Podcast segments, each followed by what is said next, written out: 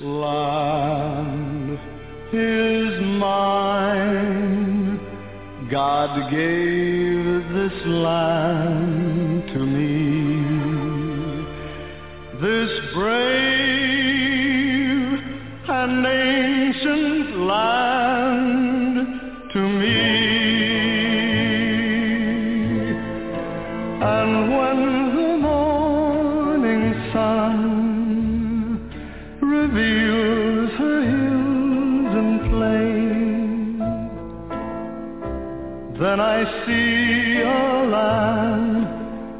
children can run free. So take my hand and walk this land with me and walk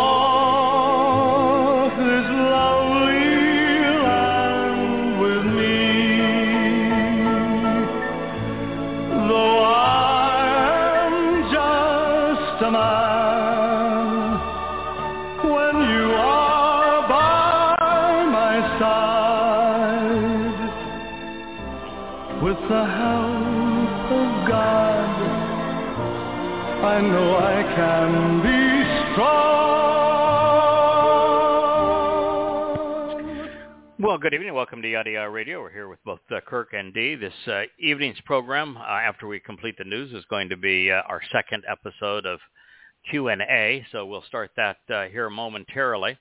Uh, I did want to cover some items in the news, however, first.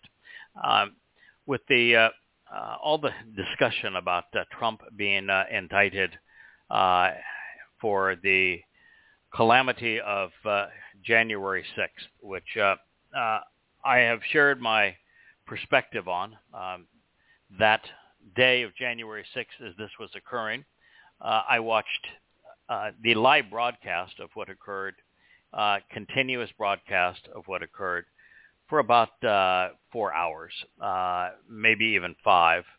Uh, and you know, my view is, of course, that I'm dumbfounded that people would find so much um, substance for their their lives in politics, and uh, and I'm always amazed that that uh, people become groupies of politicians and and believe the rhetoric of Yeah. politicians, and so I'm always dumbfounded by uh, by the propensity of people to be either right wing or left wing uh, uh, politically, uh, and uh, Trump is is always been an enigma because the policies of Donald Trump are uh, are typically pretty good. Um, I'd say in eight out of ten things that he uh, does, they actually are pretty sane and work out fairly well. Uh, in his rhetoric, uh, you'd have to say that uh, 9.5 out of every 10 things he says are borderline insane. Uh, so you know the the man is really quite an enigma. Anyway, uh, you know, listening to his speeches on uh, January 6th, uh, you have to realize he, was not part of the uh, the crowd that went to the U.S. Capitol. Uh, you know, clearly, 99.9% of those who went to the U.S. Capitol, uh, the worst thing they could be accused of is trespassing on uh, public property. Uh, and if that is such a, a, a low-level uh, misdemeanor, there would never be a trial for any of that. Uh, 99.9 of them were unarmed and were not violent um, and really did no harm. Now, those that that actually broke windows to get into the public building of the U.S. Capitol uh, and who were uh, belligerent inside, which is probably less than one tenth of one percent of uh, of those uh, individuals. Uh, there ought to have been some legal ramification for doing so, but the legal ramifications, so long as they were not involved in physically harming anyone, um, and obviously there was no meaningful amount of property that was uh, damaged. Um, you know, you're you're dealing with with misdemeanors and maybe months in uh, in jail. And some of these guys have gotten you know 10, 12 year prison sentences. And the only way that can Mm. happen is if you have um, a, a what is a political lynch mob. Um, and the way that you can do that is that you have trials in exceedingly politicized areas where it would be impossible to get a jury to be anything other than out of their mind progressive and liberal. So now as Trump uh, is going to face this uh, music, and even though he was not there at the time and he asked the people to leave, um, what they're saying is that if he is brought up on charges there, that it's a guaranteed loser, that there is no defense that will work. And the reason for that is quite simple. The jury pool, because of this trial, uh, will come from the deep blue D.C. area and therefore be comprised of liberals, which is why it has become a lynch mob. I think that is grossly unfair and inappropriate. Uh, this uh, week, uh, the uh, Likud uh, coalition finally passed the first item of judicial reform, and when they did, uh, you'd think the sky is going to fall. Uh, uh, Israel is is a house completely divided. You know, this is basically what happened to Israel uh, during the time of the uh, the Greek occupation uh, under the Maccabees. It is what happened uh, that brought Pompey into uh, Judea as the first Roman invasion um, when two brothers were vying for power. Um, it is what happened that caused the temple to be destroyed in 70 CE. It is most certainly what happened with Rabbi Akiba and the false Messiah Bar Kokhba. Uh, Jews going at each other's throat have invited oppression and invasion of their homeland many times, and they're doing it again. Uh, Netanyahu told a um, ABC in, in, an interview that what he did was a minor correction, uh, something that would be normalized in any democracy, and uh, he's right in that regard. The, you know, the problem of Israel, it has no constitution and it has no Bill of Rights. Therefore, there's no guardrails to keep the judiciary uh, hemmed in on a, a, sweet spot that makes sense in a government. Um, you know, in the United States, the Supreme Court cannot rule on anything other than the U.S. Constitution. In Israel, there is no constitution. There's no Bill of Rights, so there's no guardrails. So going back um, some 20 years ago, an exceedingly liberal uh, Israeli came up with the idea of the Supreme Court uh, rendering opinions on everything and using a um, a reasonableness standard, which was nothing but a liberal person's opinion as to whether or not uh, a elected official and government could pass a, a law. Uh, and it, it is absurd. Um, and it's deeply troubling that the Biden administration would uh, condemn Israel for uh, for doing something that has to be done. Um, and it is absurd in Israel that uh, you would have hundreds of thousands of people protest, including uh, IDF officers who uh, are not showing up uh, for duty over something that is absolutely necessary. If they don't do this, you can kiss your country goodbye. And the other part of it is uh, I can understand to some degree, if they just be honest about it, the opposition. Now, not in the case of Lapid. I think Lapid is is is one of the most dangerous people in the history of, of Israel. And he is a, uh, a self-serving um, egomaniac that would prefer to bring Israel down if it meant that he has a chance of becoming prime minister again than he would anything else. He is an exceedingly dangerous and irrational individual. Uh, but the the problem with uh, with this is Netanyahu's regime should have uh, passed the entire bucket of wish list items, including um, the appointment of justices uh, and the parameters on which they could rule, uh, make decisions, all in one fell swoop. They should have done it very early. Uh, they should have not hesitated when there was uh, protest because all they did is encourage the protests when they postponed uh, things for the protest, such that even this time the compromises that were uh, were ignored were all postponed uh, for a year. which would have exacerbated the problem. Um, so I have a problem with that, and I understand the uh, the leftists uh, because, for example, there is a uh, uh, United Torah Judaism is now proposing that uh, Torah study, which is really Talmud reading in Yiddish and uh, uh, and in Aramaic, having nothing to do with Yahowah or his Torah, but that studying Judaism be equated to IDF service, such that the Haredim do not have to defend Israel, and they can get paid to sip their coffee, have snacks, and read their disgusting, corrupting books. Uh, under their view, of course, their their behavior is more beneficial for for Israel's defense than is the IDF.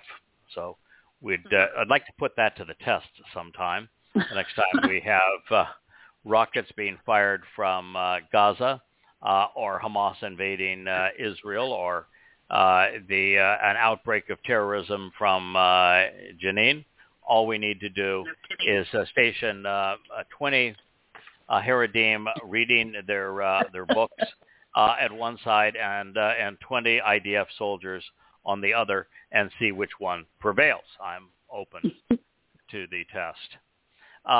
Uh, yeah, me too. speaking of being a progressive nincompoop, uh, UN General uh, Secretary General Antonio uh, Guterres warned on Thursday of this uh, week, which would have been yesterday, that the era of global warming has ended.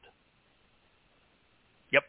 It has now been replaced by the era of global boiling. I, I didn't know if you knew, but uh, the uh, climate has risen to the point now where temperatures, average temperatures, have reached the boiling point.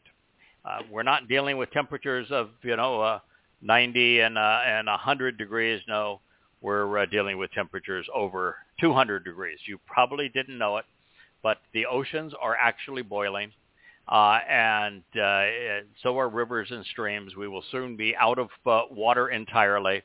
We have entered the uh, the era of uh, global boiling, and uh, he is uh, not full of uh, of hyperbole. Um, he says climate change is here, and it's terrifying. Oh my God! And it's just the beginning. oh, the uh, SOB's uh, answer is that only dramatic, immediate climate change action can save the planet. I've said this a thousand times, but if hmm. every uh, viable economic entity in the world were to say tomorrow, we're not going to make products and services.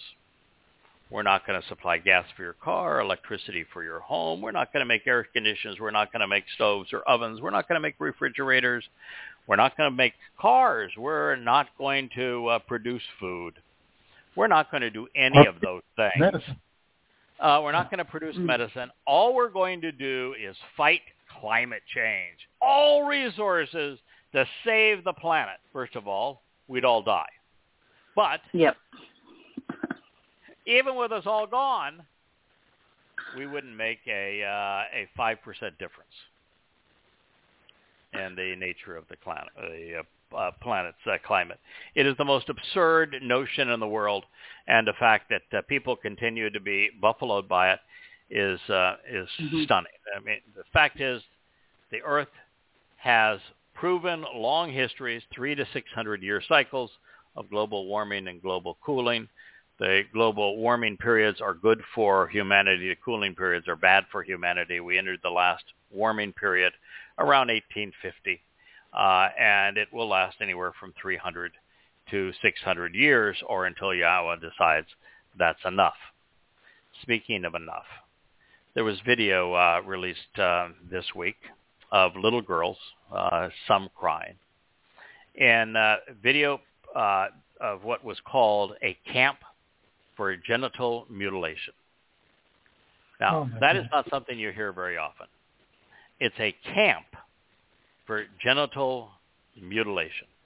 It was in uh, Conakry, uh, uh, Guyana, um, And this article goes on to say that while genital mutilation is banned in Guinea, it is still widely practiced.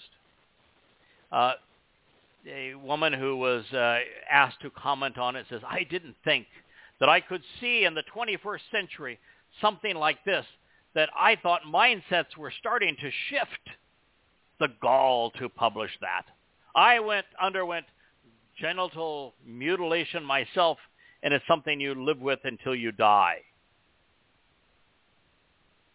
She didn't mention the cause, did she?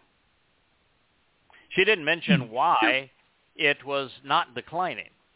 She didn't mention why she had been played for a fool and thought that, well, it happened to me, but I thought that it would go away.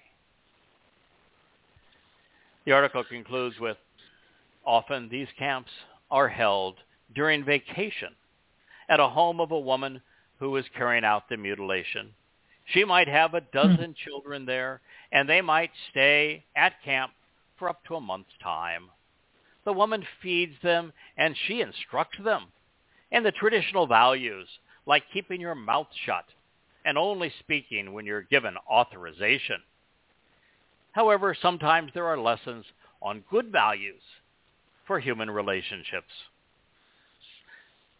97% of women in Guinea have had their genitals mutilated. So, you would think with all of that information, somebody would have mentioned the reason that it is common. Oh, this is what they wrote. There are several reasons why genital mutilation is carried out. That could be for cultural reasons or traditions. Some people say that their grandparents did it. People think that they should do it. There could, oh yes, these children are saying, my grandmommy did it, so I should do it too. You're right. Yeah, right. They, they could be economic reasons because it's a source of revenue for the people who carry it out. And it can be related to ideas of dignity and honor. It is also related to a desire of patriarchal society to control the sexuality of a growing girl. And why is it that it's always the mothers who perpetrate this on the daughters? Somebody forgot to look up the demographics of Guinea. What percentage of uh, Guinea do you suppose is Muslim? Muslim. Yep. Try 95%. There is your There's problem. You don't if you are not willing to speak out against Islam, then you are aiding and abetting the mutilation of hundreds of millions of little girls. I read some things sometimes and I just shake my head and wonder how can anybody in a position of authority be so stupid? Defense Minister of Israel, uh, Gallant, is uh, considering trying to form a unity government with opposition party leaders Yair Lapid uh, of uh, Yesh Atid and Benny Gantz of the National Unity Party to ease the rift in society caused by the coalition's judicial overhaul plans. First of all, the Ripton society is not based upon the coalition's uh, judicial overhaul plans, but the response of Lapid and Gantz to those plans. And Lapid is a progressive communist. He is he's like the Satan of Israel. Looks the part, plays the part. To trust him in a coalition that can dissolve the government one day just by saying, we don't want to play anymore, goodbye, government's over, you'd have to be insane. And Benny Gantz has come on over and over again. And Benny Gantz is, is interesting in that Benny Gantz is a moderate to conservative. He fits much better with Likud than he does uh, with uh, Lapid and the liberals. He uh, got bent out of shape the last time that he formed a coalition government with uh, Netanyahu that was going to allow him to share a term, and Netanyahu backed out of that agreement. So he's got his, uh, you know, panties all in a bunch. So he's not going to do it. So why would you, as a member of Likud, as a the top Likud member in the coalition's ministry, make such a stupid statement? There would be a 0% chance that such a coalition would hold together or that it would be of any value. That story that I uh, shared with you about uh, the uh, um, addition to a basic law, United Torah Judaism, uh, they, the first clause of that bill I should share with you says Torah study is a supreme value in the heritage of the Jewish people. If it was actually the Torah, it would be true, but that's not what they mm. study. The first clause of the bill, called the Basic Law, says the Torah study uh, is this uh, value in the heritage of the Jewish people. The second clause says the state of Israel is a Jewish state, views the, uh, the encouragement of Torah study and Torah students with the utmost importance regarding their rights and duties to those who dedicate themselves to studying Torah for an extended period and should be view, viewed as having served a significant service to the state of Israel and the Jewish people, they are absolute parasites, a complete waste of time. They have no education. They don't study math. They don't study the sciences. They don't study English. They speak mostly uh, Yiddish. They have no job skills. Most do not work. And all they do is go play religious dress up and uh, treat women as if they have no value uh, and uh, degrade the nation of Israel. And they have themselves no rights. They're not allowed to think or act on themselves. The rabbi dictates everything that happens in their lives. It is an absolute waste of humanity. Last month, uh, Prime Minister Benjamin Netanyahu announced plans to uh, visit China. Uh, Xi not only said that he welcomes him to China, but says he's tremendously looking forward to the visit. Uh, Israel's second largest trading partner is uh, China. Um, and uh, China is the dominant player now in the Middle East. Um, and so Netanyahu, of course, is going to China. And, but his own internal actors are saying, oh, no, no, can't do that, bad thing. You're going to upset America. America can't can't harm uh, U.S. Uh, Israeli interests. Tamir Hayman and other uh, former heads of military intelligence said it's a very special relationship we have with the United States. It's in danger, danger. Don't go to China. What did Biden just do? Didn't he send his Secretary of State just recently to China? Hasn't he met with China uh, over and over again, including mm-hmm. fairly recently? So it's okay for the United States to meet with China. It's not okay for Israel to meet with China. Is what Israel a vassal of the United States? I apparently think so. apparently. While we weren't looking, Hamas decided to raid an Islamic Jihad mosque in Gaza. they actually uh, broke a uh, the uh, the imam's hand uh, and it was quite a melee. The uh, video of the whole thing was pretty amazing. But imagine that. Hamas uh, terrorists went in and raided Islamic Jihad Mosque because, well, in the, in the nature of Islam is uh, has all to do with who's in power and who's being enriched. Uh, you know, we read on this program just recently that the uh, United States was uh, considering uh, uh, offering uh, Ukraine uh, cluster munitions. Uh, and we talked about how unbelievably stupid that was. Uh, do you know that within a week of the time the United States says we're considering doing it, that uh, Ukraine was using them?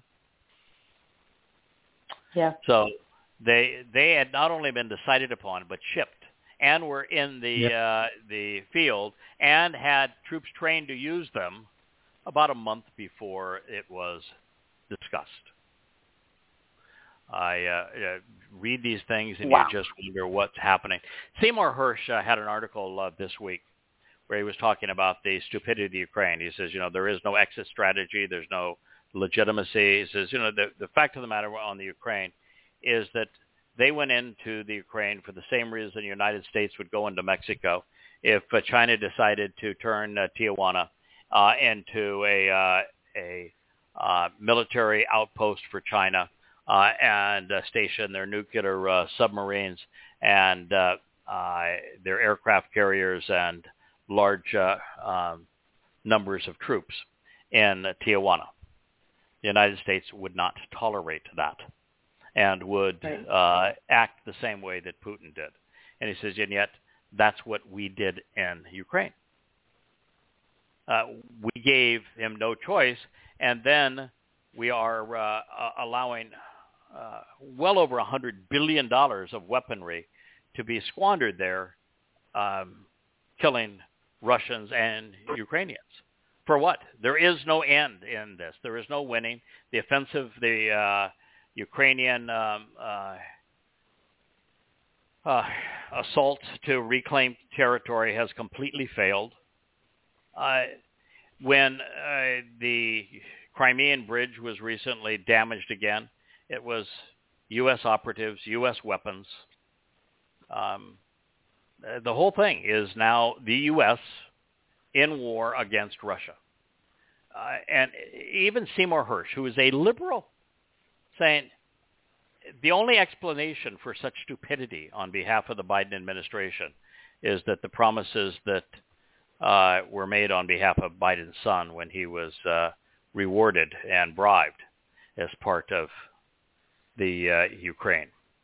Um, Mhm. Incredibly sad.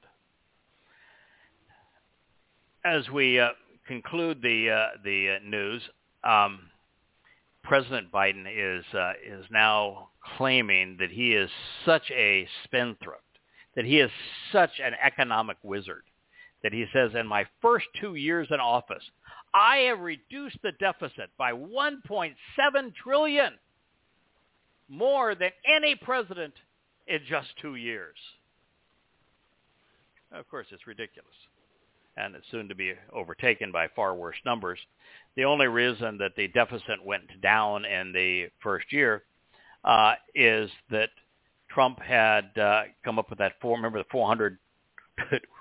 uh, um, how many? I mean, it was stunning numbers of, of, of money, but I think four trillion dollar uh, uh, COVID uh, relief package, and Mhm. with four trillion dollars as part of the COVID relief package, the deficit uh, went up to an unprecedented uh, level, uh, around um, uh, 3.1 trillion dollars, and then uh, he his renewals. He rather than saying, "Well, we need another four trillion dollars," his Build Back Better and a number of other initiatives failed to get uh, passed, and therefore uh, the deficit uh, fell to 1.4 trillion uh, when he was unable to pass uh, additional stimuli.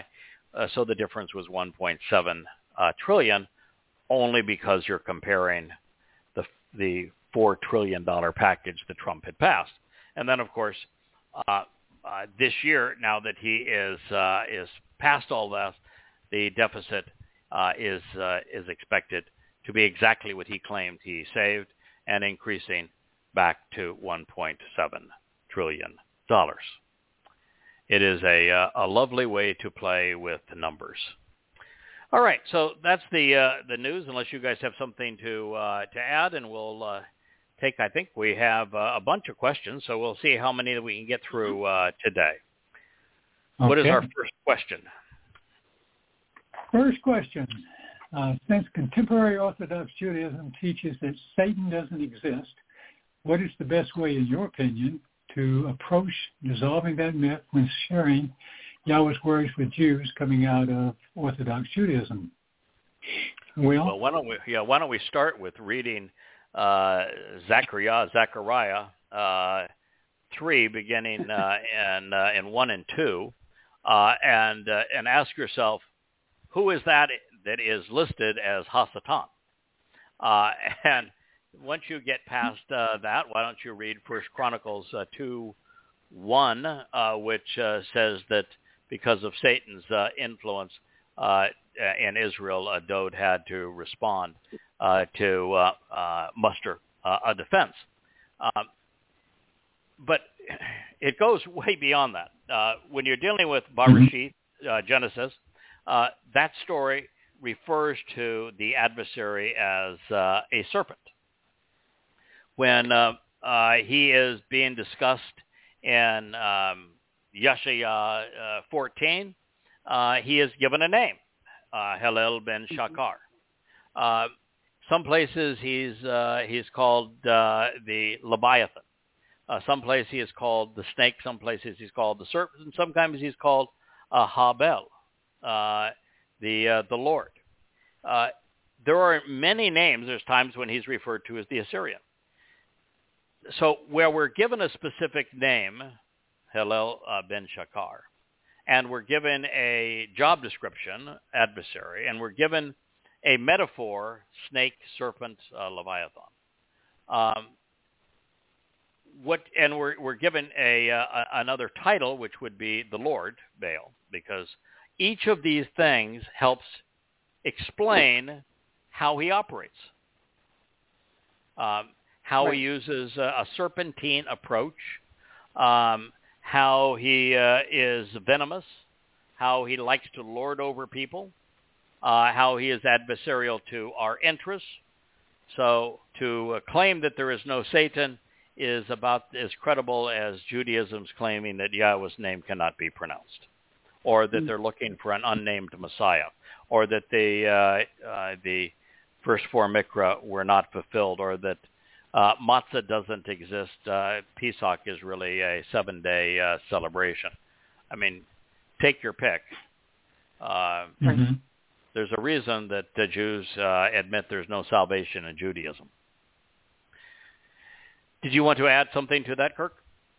No, I was just saying, is, is most of us who've been doing this a long time, uh, I'm not sure, number one, that you can, and not to avoid the answer, direct answer, but I, I, I don't think you can dissuade most religious people from uh, their indoctrinated beliefs.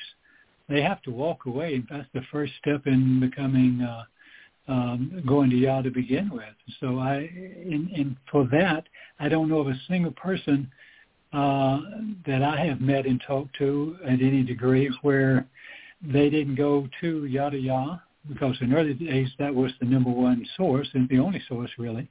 And then intro now with intro to God. Those are the two places that actually uh, reveal Yah's plans, the terms and conditions. I mean, that's where you start if you want to engage someone after mm-hmm. they've decided to walk away.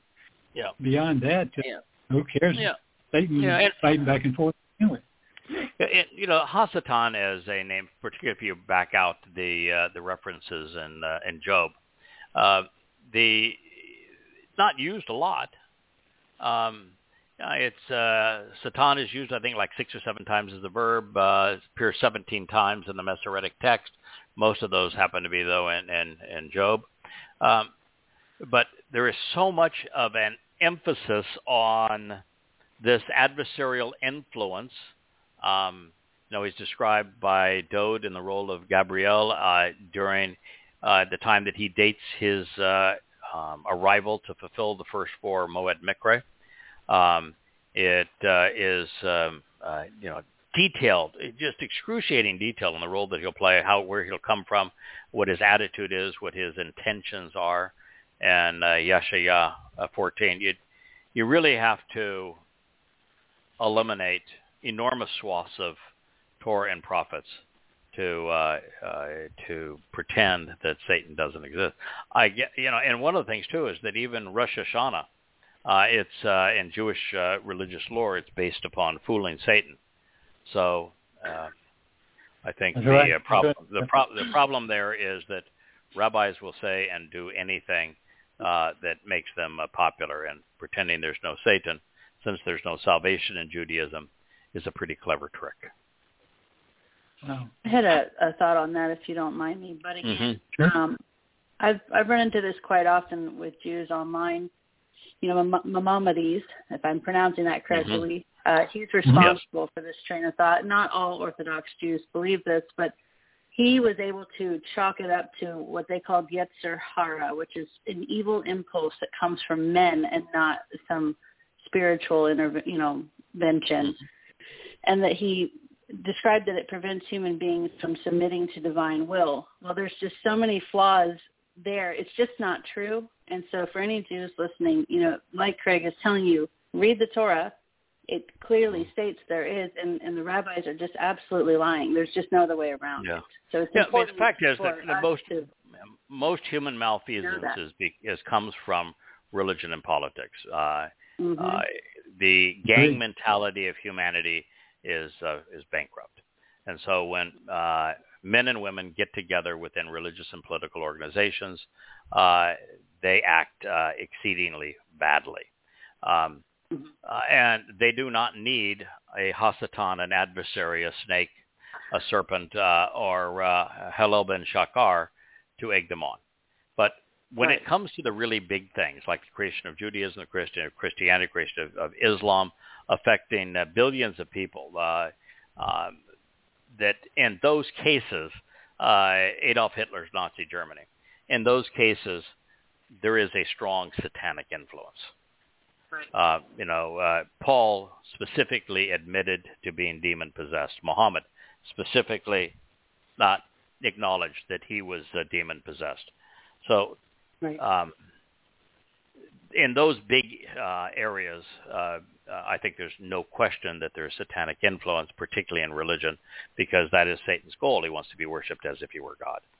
Um, but outside religion, uh, you know, man is uh, is quite capable of being uh, demonic. Mhm. Okay, so uh, do you have a, another question on your list? I think it's uh, it's we go well beyond two, don't we? yeah. who is who exactly are the Zeroa and how many are there?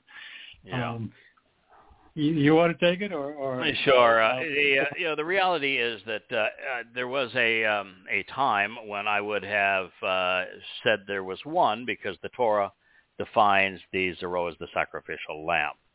Uh, but unfortunately, the one that I would have applied it to doesn't actually exist. That would be Yosha. Um, the Zeroa, according to Yahweh, uh, is primarily and overwhelmingly Dode. Uh, in the 89th Mizmor, we've uh, we read it just in the first third of the Mizmor. The title Zeroa was applied to Dode three different times. The title Messiah was uh, applied to him once. King was applied to him once. Um, so there really is no more important title ascribed to Dode than Zeroa. Uh, the uh, we're also told, uh, and I think it's in Yashaya, but we're also told that Moshe was a Zeroa. Um, Zeroa can mean many things. It, it means a strong arm, uh, and it's a strong arm of God. It can mean a protective shepherd. It can, uh, but it primarily speaks of a sacrificial lamb. Um, but it's also one because it's it's it's based on Zerah, who sows seeds which take root and grow, producing uh, fruit. Um, so there is actually a third Zeroa. So there are two monumental Zeroas. Uh, uh, Do, uh, or Moshe is uh, Zeroa 1, and uh, the great Zeroa, uh, Zeroa 2 is Dode.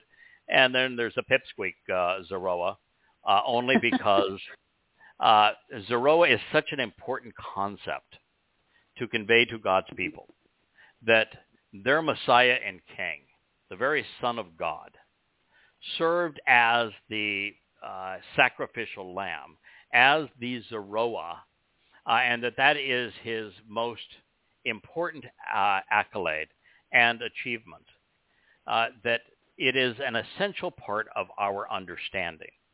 And over the last 3,000 years, nobody but nobody has gotten it, has understood it. Mhm. So the first person to take this this this essential title uh, uh, and uh, announce that it is being used to uh, describe Dode and, and what he did at the most important time of his lives uh, is is here and now.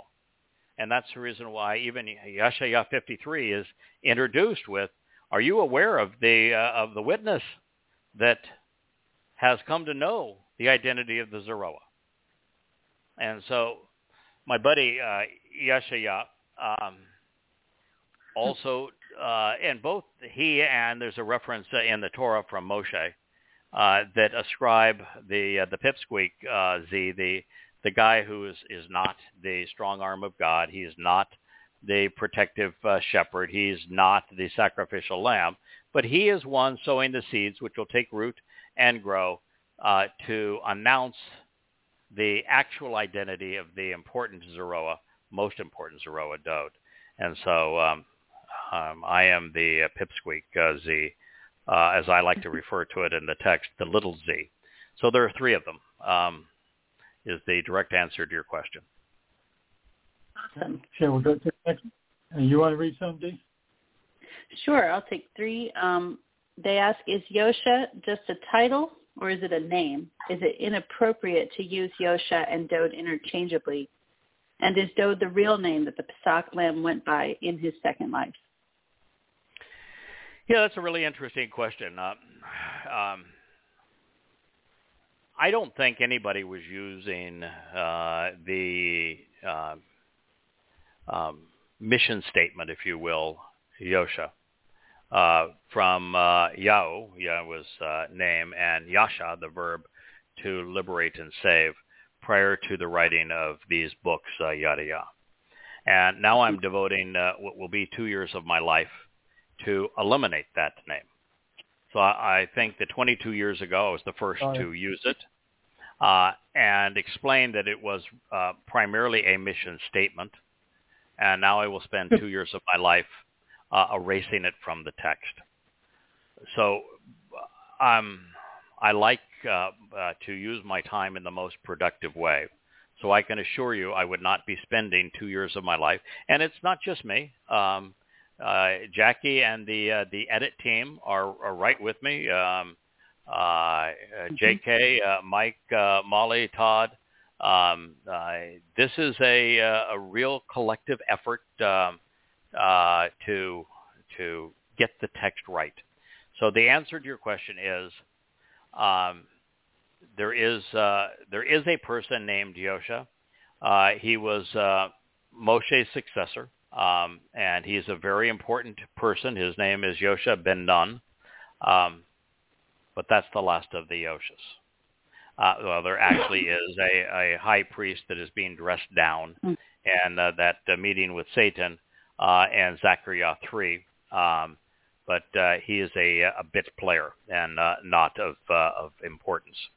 Um, so, no, I do I do think it's inappropriate to uh, to use the uh, the name Yosha. Um, I thought my original reasoning was was sound, um, and I have learned that um, no, that's just not true. And one of the reasons that you're you're, you're long for it is that the it's it's it's one thing to say that the Christian New Testament is wrong about many things. It's another thing to say that the focus of the Christian New Testament is a myth. Uh, hmm. and that's what you basically come to when you realize there's no Yosha, that it was Dode who fulfilled the Moed Mikre, there were, therefore there were no disciples, uh, and that the entirety of the story from beginning to end, as it uh, is uh, presented in the Christian New Testament, is uh, is a fantasy at the, the level of um, the Odyssey. Mm-hmm. And that's where you come to. Um, and so it is it is that kind of a dressing down. So no, there was no Yosha. Uh, Yahweh does save, that is true, but he saves the same way he does everything, and that's he chooses someone to work through. And the person he chose to work through in this case actually chose to do this and asked for the right to do it. And that would be uh, his son, the firstborn, uh, Dode.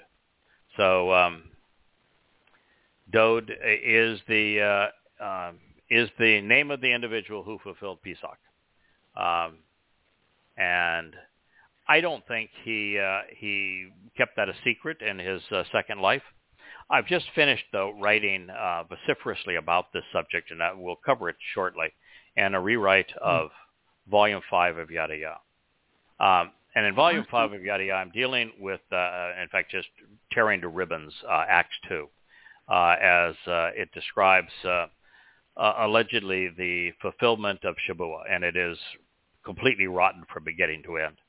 Uh, and one of the things that I say is that um, that it is an extraordinary set of circumstances because Dode as Gabriel, uh, when reporting what he was going to do and the specific day he was going to do it and how his people were going to respond to him uh, as the Messiah, uh, that um, Dode is a uh, is uh, telling his people, this is what I am going to do, why I'm going to do it, and exactly when I'm going to do it and how you're going to respond. You know, in the 22nd Mizmor, he says, this is what's going to happen to me as I fulfill Pesach, Matzah, and Bakurim. Um, when Yeshaya wrote the uh, ninth chapter, what we call the ninth chapter now, he said, you know, this child will be born, this son will be given. His name, by the way, is Dode. And these are the things that he's going to do. And then in Yeshaya 53, it explains exactly what is the reasons that Dode is going to take on our guilt uh, on Pesach and Matzah. And so what you have is this enormous swath of information all the way, in fact, it's mentioned one way or another in the first 30 Mizmor of detailed eyewitness accounts of exactly what's going to happen, when it's going to happen, to whom it's going to happen. And so when it happens, there's nothing more to say. We were told when it was going to happen, who was going to do it, and exactly what would transpire. And so when it actually transpired, there was nothing more to say. So there's no purpose whatsoever for this balderdash of the Christian New Testament. It's all untrue anyway. And one of the things that that Dode said when speaking as Gabriel, God's most capable and, and competent individual, when uh, relaying what he was going to do and how he's going to do it, he says, understand that when I do this, it's going to bring an end to prophecy. There will be no more prophets. There will be no more divine revelation. So there were no prophets available. There's no one that God could have worked with to say this is what happened. And even more important, prophecy is explaining what's going to happen in the future, writing it down in the past, so when it does happen as it was explained, you can trust the source. Prophecy is not writing a contemporaneous historical account. That's what men do. Mm-hmm. So as it was happening, it wouldn't be prophecy and there were no prophets. So you can throw away the entirety of the Christian New Testament. The only reason even to discuss it is to understand how this monster operates and how it legitimizes right. its uh, uh, quest to haunt and torture and demonize Jews and to help free some Christians from it. So uh, and Jews from it. So um, yeah, it was a Dode, and you don't have to worry about the fact that the Christian New Testament has a a misnomer, uh, Ayusu, who became Jesus, because no such individual ever existed. I guess that's a long answer awesome. three. So uh, let's no, go. Good. I enjoyed it. Good stuff.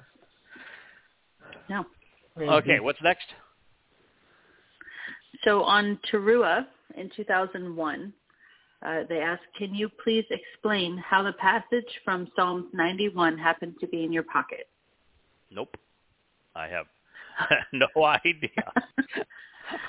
I assume that Yahweh put it there.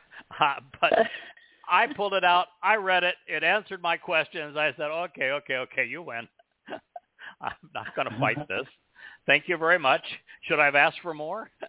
um, oh, I, uh, uh, I read it. I was impressed. Cool. It uh, it performed as uh, as uh, designed, uh, and uh, you know, uh, as listen, the there is a tendency of uh, of even covenant members, but of people in general, to get uh, caught up in the details as to uh, uh, what may have uh, transpired or how things are going to work as opposed to the big picture. How that ended up my pocket is a detail. I don't care how God did it. I, in fact, you know, if it was a miraculous printing and a miraculous insertion, it wouldn't impress me. Uh, if it was just something as uh, commonplace, it, it wouldn't bother me because that's not what matters. What matters is was asked to, to do something. I had objections. Uh, I was encouraged to negotiate, and the answers were given to me, and the answers are profound, and the answers have all been honored. It's been 22 years since that time, and I've done something that I've done many things that no one in human history has ever done. Mm-hmm. And everything that I was asked, uh, that I asked for, that was uh, offered, has been fulfilled exactly as was promised. And for Yahweh to have something like that said, um, written 3,000 years ago, to apply to that time, uh, that's the big picture. That's what impresses me. How it got there is, uh, is I've never even thought about it. I'm not even curious. I guess that's mm-hmm. strange because people are looking for miraculous things, and I think the miracle is in the power of the words. Absolutely. Absolutely. Yeah. Can we move on to we get a question this question often? Um, how and where I read Yahweh's Torah? I'm the cynic, I am cynical of anything I find online, and I want to read it, read it as Yahweh intended without any Paulisms. Uh, and I noticed that Yahweh's Torah is not supplied on your website. Where do I find a trusted source? So the Torah is not the. Wait, it, did I read that correctly or heard that correctly? The Torah is not supplied on the website. Well, I, I don't mean, know. I, I just what, what, can, can I just can I just make one suggestion, which is on the website. David, who is is uh, is spectacular for us, I dearly love uh, what David has done and uh, he and and uh, Jackie in particular work so beautifully together. Uh, but they've done something that, uh, and this is probably a year old now, but uh, that I asked for, and uh, and they found a way to do it that is beautiful, which is an index. And you go to the uh, the top of of the uh, uh, yadayah.com website, and you will see one of the things in the header says index. And if you click index and you start with the first five books, um, what you will find is that we have translated almost all of Bob Rashid Genesis. It's all there. So if there's something in Rashid Genesis you want to read, chances are it's not only translated in one place but in multiple places. I mean, some sometimes it appears five and six times in these uh, in these volumes. Uh, you then go to uh, uh, Shemot Exodus, and vast majority of it is presented. Uh, uh, Kara Leviticus, uh, particularly as it relates to the presentation of the Moed Mikre and the uh, uh, what the Yobel represents, uh, the the it's detailed. It's all there. I'm going to say that okay, I haven't you know done all of of numbers. I, you know, it's um, you know, a little hit and miss uh, there. Um, I'm not quite as into the genealogies as my friend D, who put together that wonderful timeline. uh, uh, and the uh, um, but when it comes to Devarim, oh my goodness. Yeah. There's not there's not significant sections of Devarim that we have not covered. So if you if you want to read yeah. the uh, the Torah as presented in Yada Yada, uh, go to the index and you know pick your pick your spot and and go. Now, you know, and our can, approach can has been to go. Some of this online. Yeah, and you know, my my approach too has been, um, it's one integrated whole. Torah, prophet, Psalms, one thing. The Torah is full of prophecy. The prophets are full of Torah teaching. Um, and so I, my fun in this whole thing is seeing how the whole picture fits together and how all the details work to compose this portrait of who Yahweh is, what he's offering, and what he's asking in return.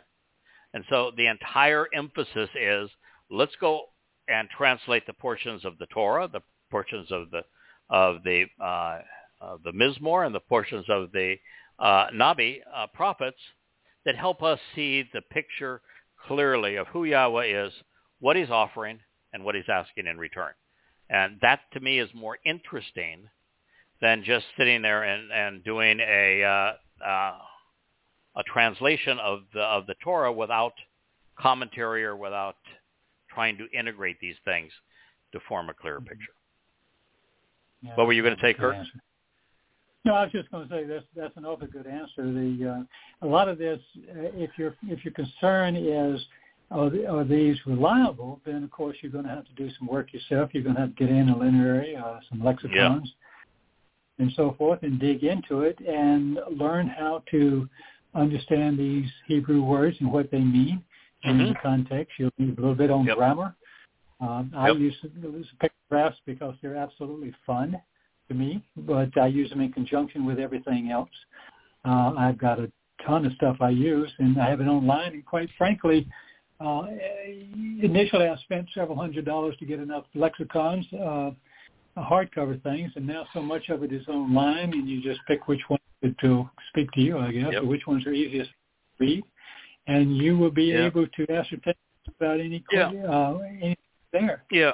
Now, Um, one thing I think we could do that would be helpful, um, and it's a big project. Uh, I don't know if anybody's looking for a really big project, um, but a, uh, a glossary of terms uh, would be a, a nice addition.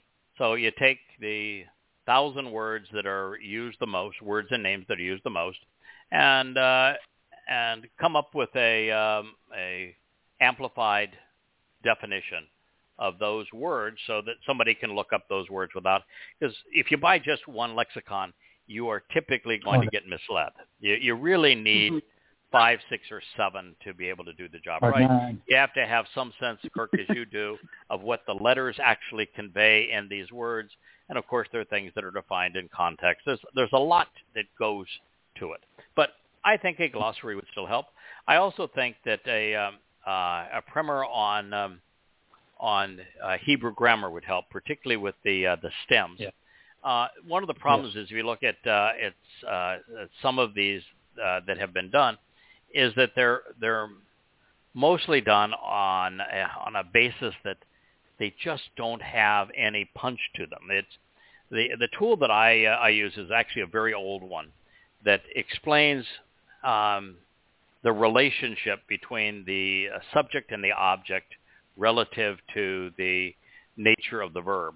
And so it, it, it takes, you're, you're not going to be able to go just to, to some um, pedantic uh, uh, uh, academic um, source and copy and paste. It really is going to It's take some, uh, some work or at least have access to the tools that I use uh, that explain the, the complex relationship uh, that exists between the subject and the object relative to the action of the verb. Um, but I think Hmm. that uh, that and, and uh, in a, uh, a comprehensive explanation of the perfect, the imperfect, and the three volitional moods uh, would Mhm. would contribute to somebody's ability to um, uh, to verify this. So I think that would be a um, a useful tool going forward. Well, most of the interlinearies also will have all that underneath it, so you at least know what they're talking about. If you're not a grammarian, you'll at least be able to Correct. look say, "Oh, okay, what uh, that's what Yeah, that the means." yeah the the Mhm. online interlinears that uh, that uh, I use, um, uh, it will state um, uh, the stem, uh, what the conjugation is. It will um, um, present that kind of information, and and they because they're um, electronically linked, you can um, immediately read if if you have forgotten or you just need the verification Mhm. with the hiphil stem or the qal stem or the, the niphal or uh, any one of these, the hithpael, um, it will tell you what that stem means relative to the relationship between the uh, the subject and the uh, and the object in the sentence. And even that's a little bit, you know, that's why it's uh, there's some artistry here because Hebrew grammar, particularly the old grammar, was was not subject, verb, object as we write in English, uh, and even um, uh, adjectives and adverbs uh, don't um, uh, typically uh, uh, flow in the same order we would have them in English, like it's not uh, red wagon, but wagon red. Uh, it's not uh, uh, set apart spirit, but spirit set apart. Um, so it there is a, a difference, and um, so there's some artistry involved too. It's uh, you have to do it a long time, I think, um, and Oh, um, uh, and really be passionate about it uh, to to get proficient at it. Um, But why uh, not? personally, yeah, personally though, I think the single uh, biggest issue for uh, translating, getting to know Yao. Oh yeah. Yep. If you Yeah, I think so. Yeah. I think when you understand Yahowah, who He is, what He's offering, what He cares about, what He expects in return. Once you come to know those things, then you will you will look at the various meanings of, of words, which many have a dark and a light side, and and there's uh, many Mhm. different connotations, and you'll know Yeah. uh, uh, have a better sense as to uh, what aspect of that word's meaning you would apply in this particular sentence. So, uh, you know, I go in with a bias. My bias is Mhm. I know, I like, I love, I respect Yahowah, um, and I understand what he is trying to achieve. Uh, and my goal is to help other people see that. And so Mhm. if I have an opportunity to take a word like ana, and it's used in an invitation uh, for us to meet with Yah uh, one of the seven times during his Moed Mikre, and that the word's primary meaning is to respond and to answer, and its uh, tertiary meaning is to afflict, um, and it's an invitation from God to do something wonderful for us, well, I am not going to write That's what- afflict, and I'm going to write answer and respond. It, it just seems Mhm. Yes. Oh, let's see here. Where where are we at? Uh, why the covenant members? Uh, Well, I think we've done six or five or six, so We're on whatever. seven. Six. Mhm. Okay. You want to go, Kirk? Go ahead. Well, go ahead. You can go. No, you please you can read it. Go ahead, Vince. Okay. Why do some covenant members think that the harvest years such as 2026 or 2029 would be possible? What's the possibility that Dode will fill the role of Eliah in the spring of 2030, 2030 by the way of the Ruach Kodesh, or the Ruach Spirit?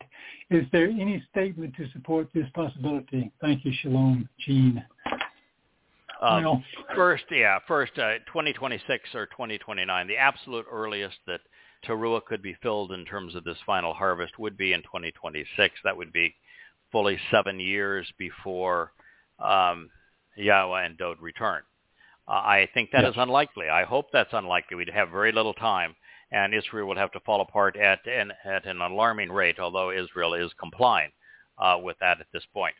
Um, and so the fact there's actually right now, uh, uh, just this evening, the Biden administration put out a press release saying that uh, they're close to having a deal with Saudi Arabia uh, that will incorporate uh, its support for Israel. But what the United States wants is for Israel to uh, to cancel um, judicial reform, to throw out the uh, more conservative members of the current coalition, uh, and to uh, accept uh, the two-state solution.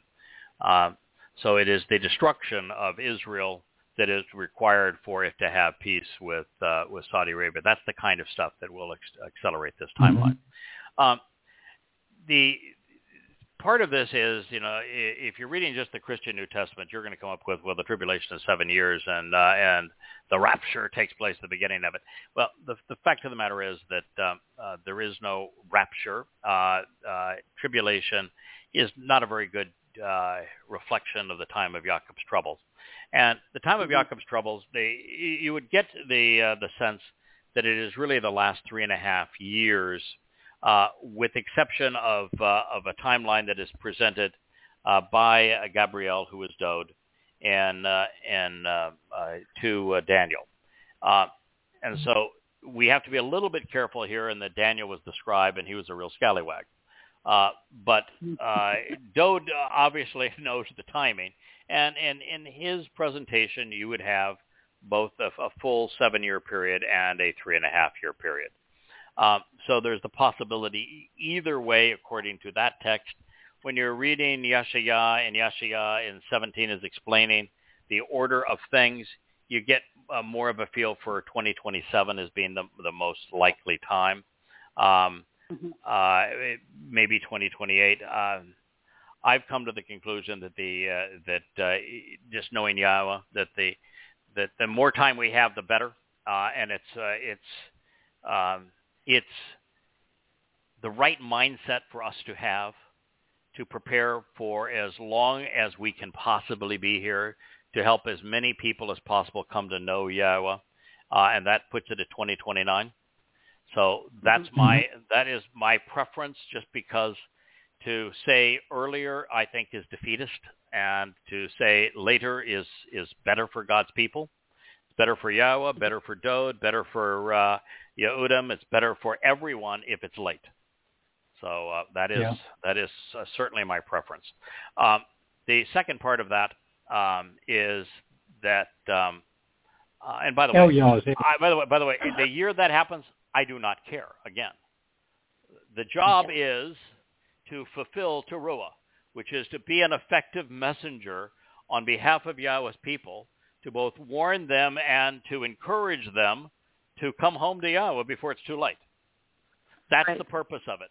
The purpose of it isn't for uh, uh, the, the the group of us to go off to space camp. That's not the purpose of it.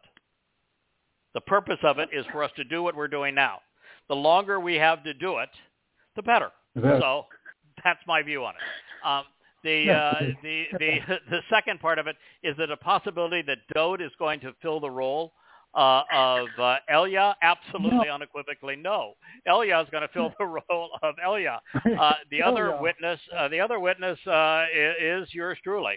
Uh, it is not a privilege. It is not an honor. I'm not bragging about it. It's just that it's so obvious when you read the text. There is no other viable candidate, and it is mentioned right. and and hinted at and and described in every possible way.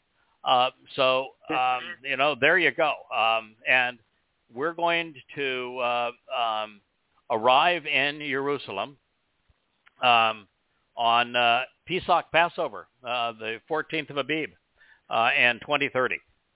Um, so um, that's the time of uh, of all that, and our job is to tell the world, Dode is returning. Dode is your savior. Dode is the Messiah. Um, he's going to be the King of Kings. Get your act together before it's too late, because if you wait, it will be too late for you. You will not be included. So, hmm. um, are there any statements that support the possibility of it being Dode? Absolutely not. Are there statements um, regarding the rest of this? Yeah, it's uh, Malachi, uh, Zechariah. Uh, yeah, mm-hmm. yeah, it's all over Yashaya. Um, yeah.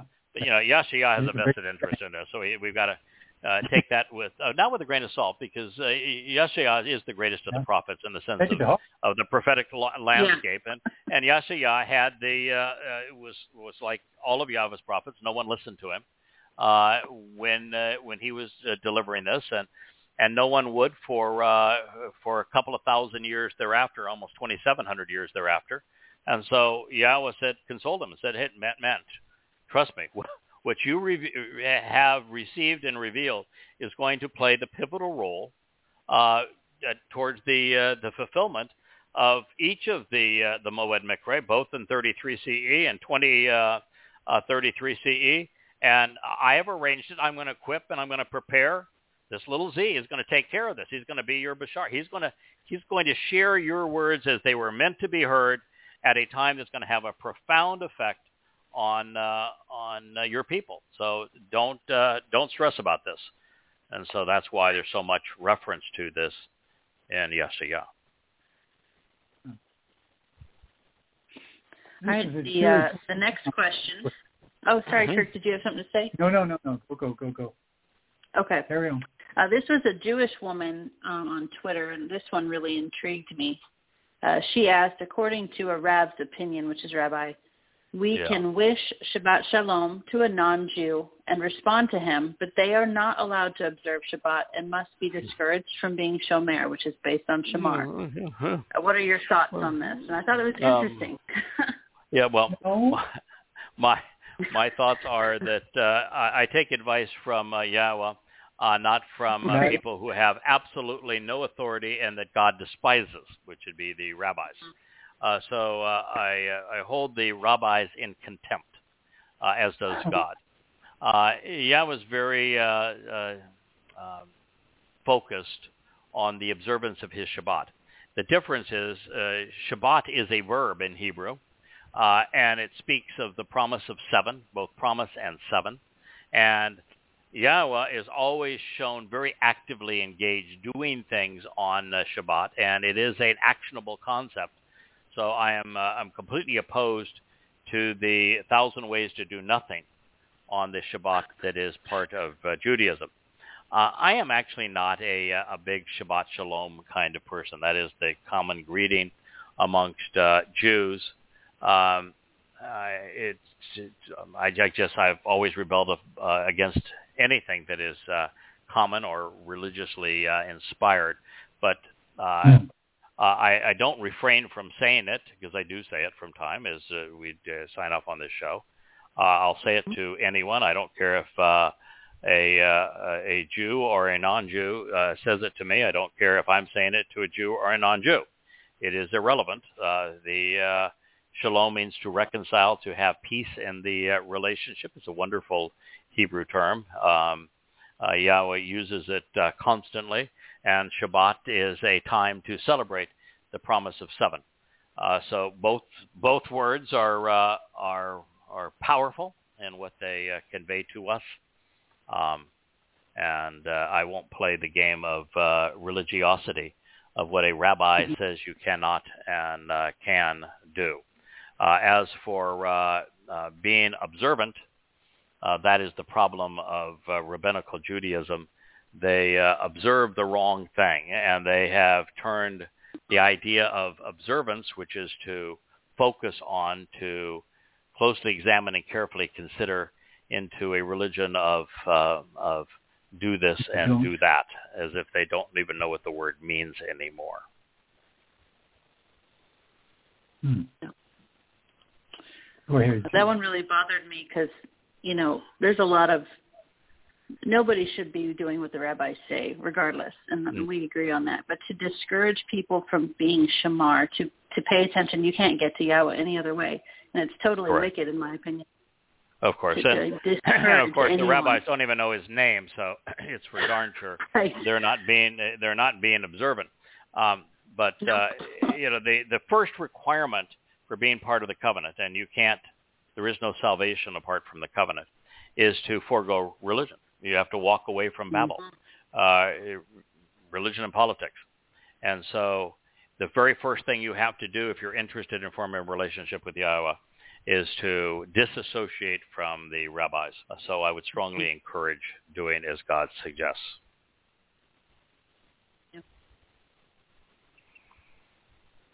Next All on the Kirk, list. you want to take the next one?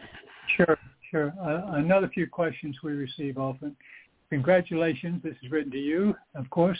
Congratulations on your marriage. You sound so happy when you talk about your impressive bride on Yada Yada Show. Mhm. Since the Torah, Prophet, and Psalms do not specifically outline a process uh, for marriage, how should covenant members approach the marriage contract? Justice of a peace? Are wedding rings okay? Yeah, I think the uh, the answer to the question is uh, as it's uh, described in the uh, the Torah, uh, which is there is no ceremony ever, there are no vows Mm-hmm. ever, uh, there are no laws ever.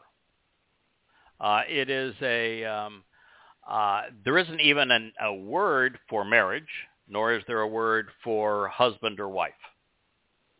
Uh, Isha and Ish simply mean female and male individual. Uh, so recognizing that, uh, we we ought not try to ascribe rules and ceremonies on ourselves. Um, if you want to uh, share some some words with your uh, uh, love um, and make some promises to them, do so. But you know, be a little careful because um, people change. Uh, situations change. There's just no reason to make commitments that uh, you're uh, you can't honor. I mean, it's um, uh, you know, there's such a difference in the presentation of uh, of of relationships in the Torah. You know, you look at um, at Jacob. Um, he became an indentured servant to uh, to be able to marry a very wicked man's uh, uh, daughter, uh, and to, and and once he served for seven years as essentially a slave, an indentured servant, uh, you know, Laban tricked him and, and gave him Leah. Uh, Leah turned out to be the better of the two anyway, but he didn't know that at the time. He had to work another seven years as a slave to get the second one. And that wasn't enough because, well, they started playing handmaidens too, and, you know, he had children uh, that would represent the 12 tribes of Israel through uh, 12 handmaids who were essentially slaves. Um, so you know, God's view of this is is not the monogamous view that is purported and, and promoted by religion. Uh, you know, you look at uh, Dode, the man that I love the most. He had eight wives, and uh, and I, I don't even know what the right term is. Concubine is such a, uh, I think, a pejorative term. Uh, I think he, he genuinely loved these women, and I don't think these women were were his uh, uh, property. Uh, but so he had uh, ten lovers in addition to eight wives. Uh, God never had an issue with any of that. His only issue was really how he went about acquiring his eighth wife. Um, that God said, you know, that what you did there was really uh, was really pretty miserable. You should, it's disgusting what you did. Um, but um, you know, God's view of this is that uh, maybe man isn't as monogamous as we think, and that uh, relationships need an, an out clause, and his out clause was write a letter to your spouse.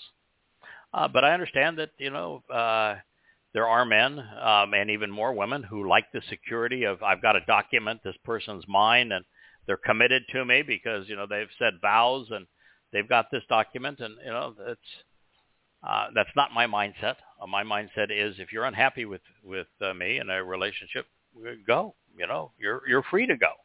Uh, if you're happy with our relationship, then by all means stay. Um, so I guess it's a little different uh, mm-hmm. uh, with me than it would be for others. But uh, I just try to take the Torah's point of view, which is there's no ceremony, um, there are no vows, there are no uh, promises, there's no terminology for it. Um, the closest thing you get really is to the is the Bereth covenant, um, and and so you can apply some of those principles. As for the wedding mm-hmm. rings, uh, I I personally don't have any jewelry, so I I don't wear a watch or a ring or a necklace or or uh, or anything. Um, uh, no piercings, no tattoos, no nothing. Uh, uh, I, Leah, my wife, um, whom I followed exactly this advice that I'm uh, giving, uh, sharing with you now, uh, uh, does wear a, uh, a ring. Um, and, uh, and part of that too is that we live in a society uh, that if a woman's not wearing a wedding ring, uh, men are very forward.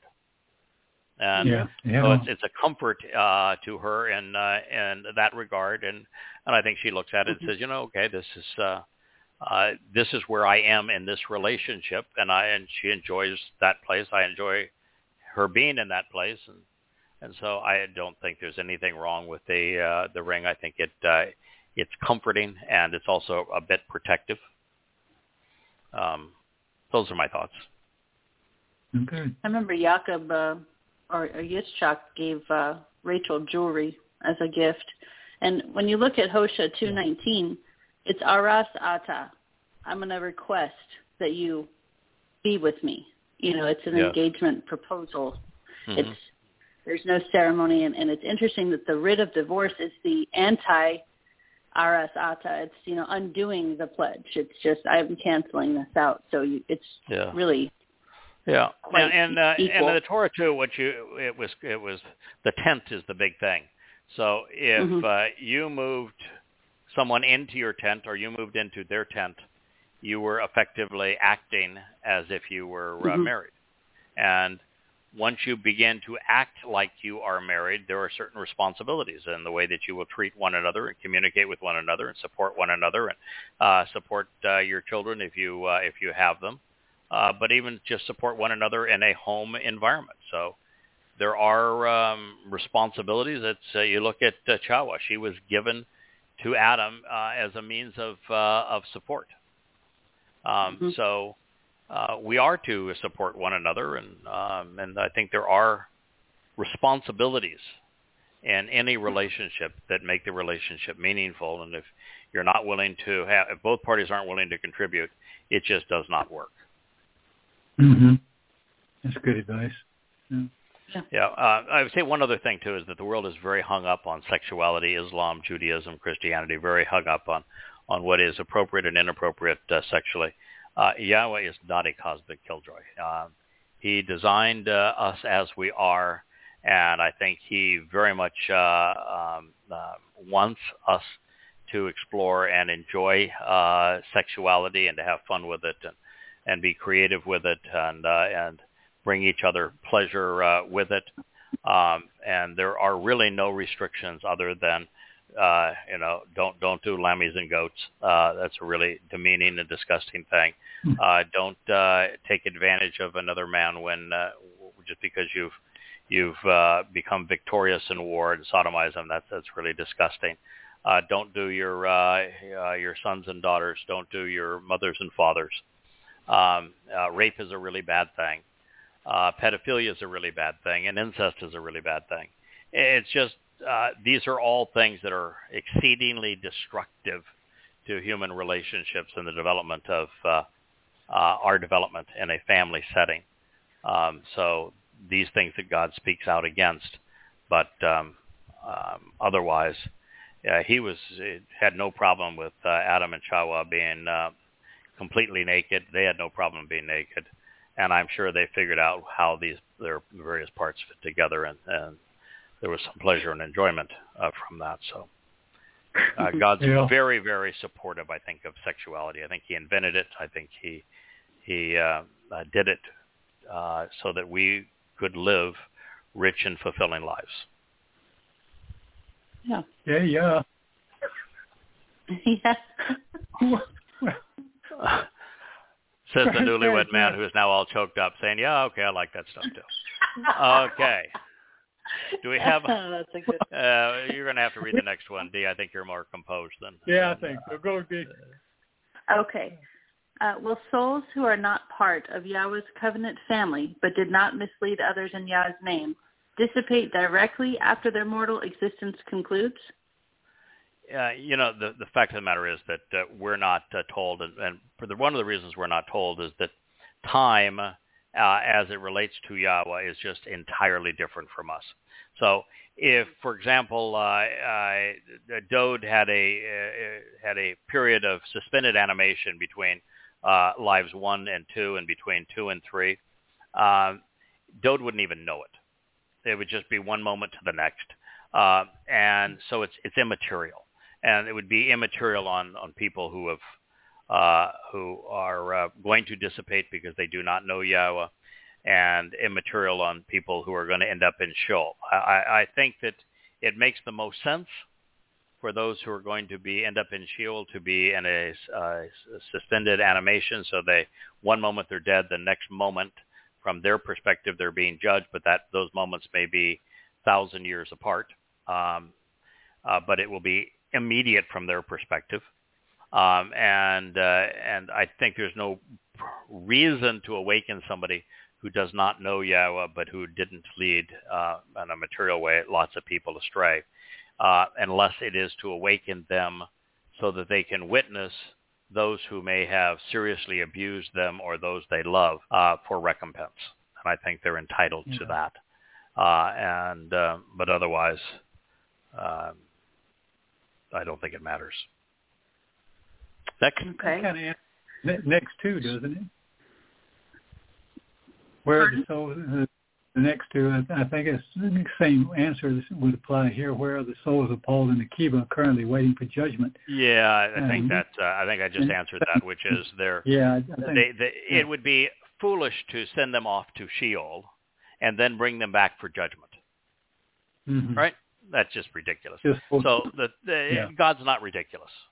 So the thing that makes the No. most sense is that they're put in a, uh, a suspended animation. Uh, from their point of view, it was they died, and the next cognitive, cognitive moment will be they will be there uh, in the process of being judged. And so for them, it will look like an instant, uh, but it will also give us the opportunity to do the right thing and to send them uh, not only into Sheol, but but um, explain the reasons that they're uh, they're going there. Yeah, this is Mhm. bordering on purgatory, which is absolutely not in the No. Torah anywhere to be found. Right. So No, uh, no, no purgatory. yeah. Um, so is soul sleep a real thing? Before Dode's sacrifice, did all souls go to Sheol or a place of waiting? Similar question. Yeah, I think that's the the same thing we've been talking about. Is that Yeah. Well, my pre- okay. We're not told. We we do know that Dode for a period went into a altered state of consciousness. He, uh, there was the word Hebrew word for sleep was uh, was used as it relates to altered consciousness. So there is the possibility that Dode would have said, "I want to do this. I, I want to be brought back in uh, in year 4000. I want to fulfill the Moed Mikre," and he may have been um, um, kept uh, in a suspended animation from the the moment he lived his first life to the second. I actually think that makes more sense because if he Yeah. had spent that thousand years in Shamayim in heaven, and uh, and then after being a seven dimensional creature and spending all this wonderful time with Yahowah, had to go down there Right. and uh, and live uh, 30 years as a, uh, a human or 33 years as a human, and then and then uh, suffer in this way. Uh, that seems to be to be uh, to be meaner, meaner. Uh, so I, I'm hoping it was that from his point of view, I go from one moment to the next as if there was no thousand-year gap um, uh, in this uh, process.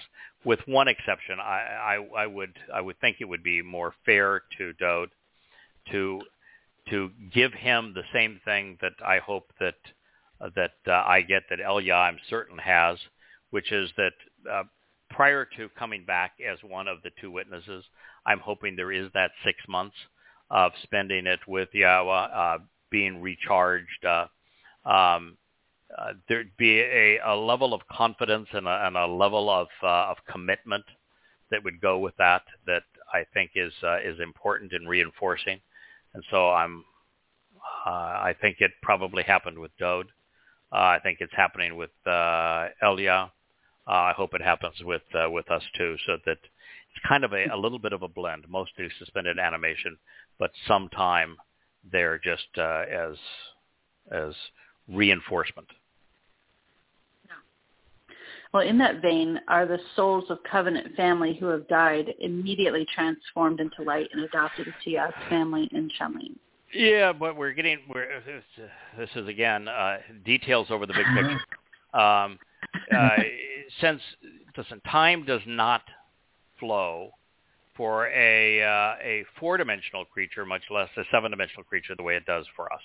So, from Yahowah's perspective, we can go from one life to the next in an instant, uh, and uh, and have no waiting around, and there could be a thousand-year gap between them. So, um, uh, and from our perspective, we wouldn't know if there's a gap or no gap. We'd have no way of knowing if we go directly to Shamayim with Yahowah, or if there is a uh, a gap of of uh, seven years or ten years or that sort of thing. So it's just uh, that we need to understand that time does not move uh, and flow uh, at the same rate and is not perceived the same way by a seven-dimensional creature that it is uh, by a three-dimensional creature, and we're going to become seven-dimensional creatures. So the answer is it doesn't matter. It just doesn't matter, um, and I, I wouldn't be uh, I wouldn't be concerned about it. Uh, and really, yeah, was not in a position to tell us uh, uh, about these kinds of things on time because we're we're we're just in a different situation. We're stuck in the ordinary flow of it. He's not. Time um, is perceived completely different by him, and it will be perceived completely different by us. So I wouldn't get caught up on um, on the detail of uh, of time.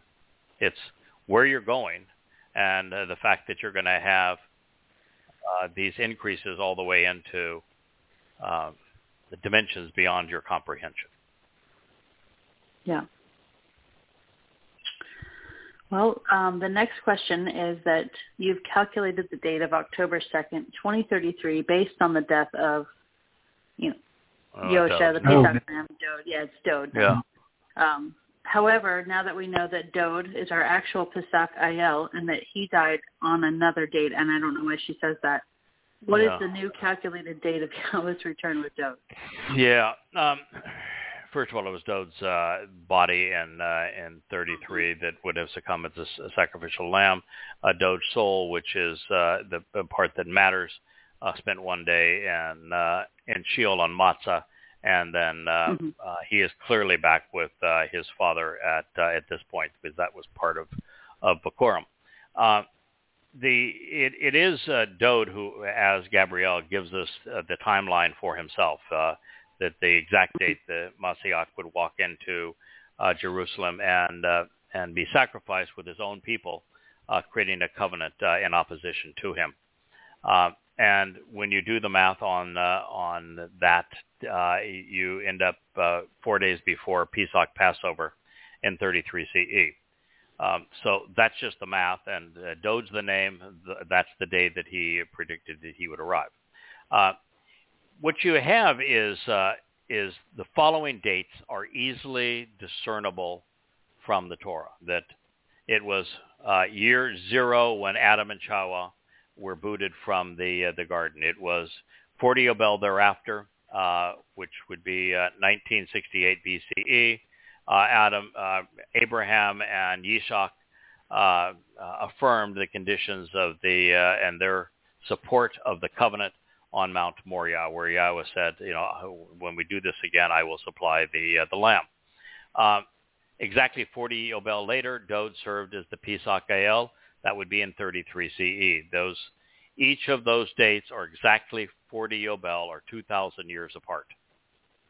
And we know that uh, from many ways of deducing this, that it was in 33 CE that, uh, that Dowd fulfilled the first four Mikra. And so if you add 40 Yobel to that, what do you end up with? 2033. Uh, what is the next Moed Mikra to be fulfilled? It is Kippurim. Uh, what day is Kippurim uh, fulfilled in 2033? Uh, it begins uh, at uh, sundown 6:22 p.m. in Jerusalem on October 2nd, and that year of year 6000 Yah.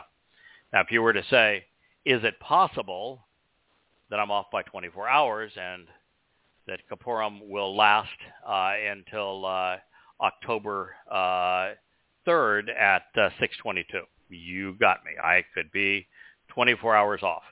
The reason I never talk about the end of Kippurim is that while Matzah is the most important day for us, Kippurim is the most important day for Yahweh.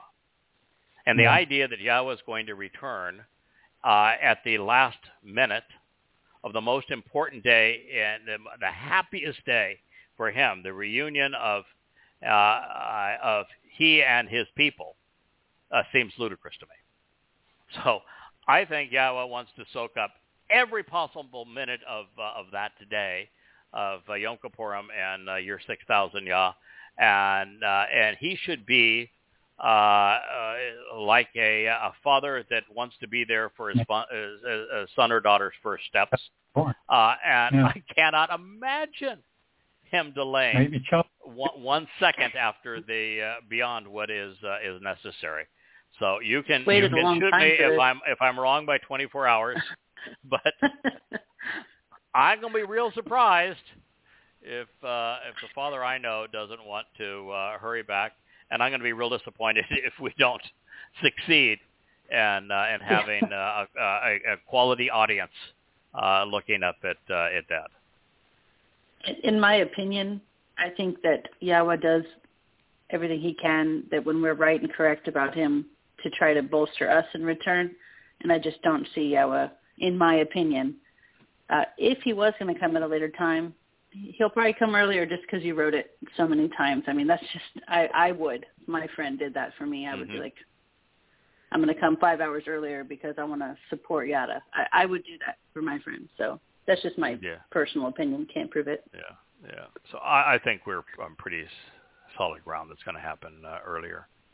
All right. Yeah, so we're still we're still recording. We're no longer broadcasting. Let's see if we can can uh, get through the rest of these because uh, we I know that my friend uh, uh, Dr. Jeff had a uh, question and we haven't come to it yet, and I hope we uh, get to it Why before don't, why we, don't we we stop recording. So what's what's the next down. one on your list? Okay. Okay. Um, Craig mentioned that you're speaking to Daniel, even though the oh, conversation was recorded nearly 2,600 Yeah. years ago. Yeah. Unless he's reading it wrong, it's a hard one for his Yeah. mind to comprehend. Yeah, I, yeah, of course it is hard to. Why is it hard to comprehend? Because we are trapped in the ordinary flow of time. We do not see time as something that can be maneuvered in, which Yahweh does. What did Yahweh do with his prophets? He took them from their time forward in time to witness something and then back in time to write about it. Correct? So God's Yep. fully Yeah. capable of taking somebody forward in time and then having them see what's going to happen and then taking them back in time for them to write about it. Correct? So why would it Yeah, be? Why okay. would you limit him and say, well, you can't take somebody forward in time, back in time? Uh, so, you know, God has seen th- this whole thing is all played out. He, he's he's witnessed the entire thing, um, and so Yeah. I, I don't think it's uh, it's difficult. It's just very difficult for us to wrap our minds around because we're stuck in the ordinary flow of time. God's not restricted in uh, in that way. So um, again, it's a uh, it's a detail. I understand how the details um, seem important to folks. I, I I wouldn't worry about that so much because so many of these questions are over time, and Mhm. The the key thing to understand is in Hebrew. The Hebrew language is liberated in time. All the verbs are true throughout time. They're either um, speak of a completed event in the past, present, or future, or an ongoing event, but they're never uh, locked into past, present, or future. They're liberated in time. That's the nature of the Hebrew language. Yahweh equates himself to light. Uh, light is uh, is independent of time. On a photon of light, time simply exists. It's the fullness of time on a photon of light. Um, so, and even the flow of time is relative to the observer uh, and the presence of uh, energy and velocity.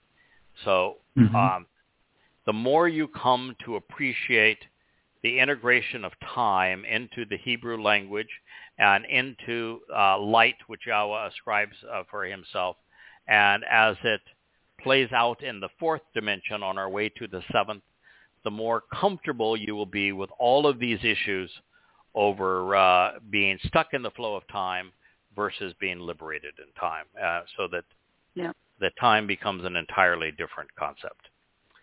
Yeah. What do we have next? Kirk, do you want to read 28? Let's go ahead and address Jeff's question. Yeah, let's let's let's do. Let me pull down. Okay, then we can, okay, then uh, we can backfill. yeah, yeah. Can can you explain how you would approach sharing Zechariah twelve ten with Jews who do not acknowledge or have a clue that this passage is about Dowd? Christian apologists often use this passage to try to prove that Yeah. Jesus, quote unquote, was pierced. Then, when the fact due, when in fact due to inter interpretation, Yeah. Translation, Yeah, the reason I knew about this question is that uh, uh, Dr. Jeff's my good friend, and we've been brothers Yes. for a long time. Uh, he was uh, one of the very first that uh, that uh, came to trust, uh, to know, trust, to rely upon Yahweh uh, through uh, these uh, translations we were doing. And he, he's just a great friend, a great mind, a, a wonderful, rational uh, Yahud. Um, and uh, dearly love the man. And he he uh, uh, he we and I he and I talk regularly. He called me uh, uh, this afternoon, and uh, I asked him if he uh, was a contributor to the questions, and he told me that uh, this was his. Um, Okay. so uh, to answer the uh, the question, the uh, the first thing is it uh, it certainly can't be uh, Jebus because uh, I, it begins by Yahweh saying that uh, uh, that uh, this pertains to him. So Yahweh uses his own name, and he speaks of uh, pouring out his spirit on uh, the people at uh, this time in Jerusalem. Uh, he does uh, mention a second name, and it most certainly isn't uh, Jesus. He the second name he mentions is Dowd. In fact, he mentions Dowd in the prelude to all of this because it is the house of Dowd, the family of Dowd, that he's pouring out this this spirit of compassion and reconciliation. Um, the next part of it is that there's a very important word in all of this uh, in terms of piercing, uh, and uh, it is eth. And what eth means is it uh, it draws a connection between things, an association between things. And it says that uh, that as as he returns, they will look upon the one with whom he is uh, returning, whom they have pierced, and will mourn for him. And as he finishes this, he has three different words for uh, a son and firstborn son. Uh, there's only one person throughout the Torah and prophets that Yahweh refers to as his son, and he specifically gives the title of Bakor, firstborn, to Dowd. So Dowd is the yes. one that Yahweh goes out of his way and says, I'm his father, he is my son, and uh, repeats that. Um, it's even repeated in the 89th Mizmor. Uh, and Dowd is the only one that is called the Bakor uh, by Yahweh, his firstborn. This whole thing is about mourning for the firstborn. So the person that was pierced was the firstborn, the son of, of God, and the and the Yehudim that are gathered for uh, reconciliations on this day, October 2nd at sundown, 6:22 p.m. Uh, and, and 33 CE, year 6,000 years. Mm-hmm. The, the the thing that is going to just cause our eyes to well up in tears and us to cry bitterly, even while we're thrilled and excited to be in Yahweh's company, is that we humans tortured God's son. We drove straight stakes through, uh, nails through his hands and his feet and hung him from the most excruciating form of death ever d- designed. And that was the easy part because the hard part is that with his soul, he carried our guilt into Sheol and deposited it there so we would look perfect in God's eyes. Now, when you see somebody that did that for you, you're going to be really emotional. Yeah. So, you know, God's a uh, a uh, a spiritual being. It's really really tough to nail a spiritual being. just the nails just don't stick. But, but the whole thing is about the Son, who is the one that uh, we pierced. So Jews, what you're missing is every time it talks about the fulfillment uh, prophetically of the uh, uh, Passover by the Passover lamb, by the Zeroa, it's always addressing Dowd. It's in first person. It is Dowd's sacrifice, and you missed it. You know, Dowd says yep. that that he's pierced. He describes Roman crucifixion uh, a thousand years before it was mm-hmm. invented, and and here uh, God's saying, "Yeah, I'm coming back with Dowd. I'm telling you that." And when you see the one that you pierced, you are really going to bawl your eyes out. You know, the mm-hmm. first time I told uh, Leah, she was sitting here. She just uh, moved back into the same chair she was in when I told her this about six months ago that the Passover lamb is Dowd. Um, uh, he's the one that suffered that uh, that uh, torture and then uh, carried our guilt with him into Sheol. Uh, you know, I expected her to have the same reaction I did, which is to celebrate that. That uh, it's all now comes together. Yahweh uh, chose, Dowd chose to fulfill this. We understand why. What a great celebration. The Messiah is our Savior. Uh, isn't it? Uh, he is the Zeroa. Uh, she, started crying and didn't stop for five or six hours. And I think that every uh, every Jew that is there at that reunion is going to do the same thing, mm-hmm. because it wasn't just that they um, um, that this happened for their benefit is that the Jewish people for the past 2,000 years have denied it. It's one thing for him to, done, uh, to have done it. It's another thing for his people to have denied him. And that's going to be really mm-hmm. painful. So that's my answer, uh, Jeff. So we'll, let's go okay. back, Phil, on, on some of these uh, these other questions. Well, there was a part two of that question. Um, okay. Yeah, he he asked that most Jews are not allowed to speak God's name and are not aware that God also has a son, a question that Yah himself asks in Mishal 30 verse 4.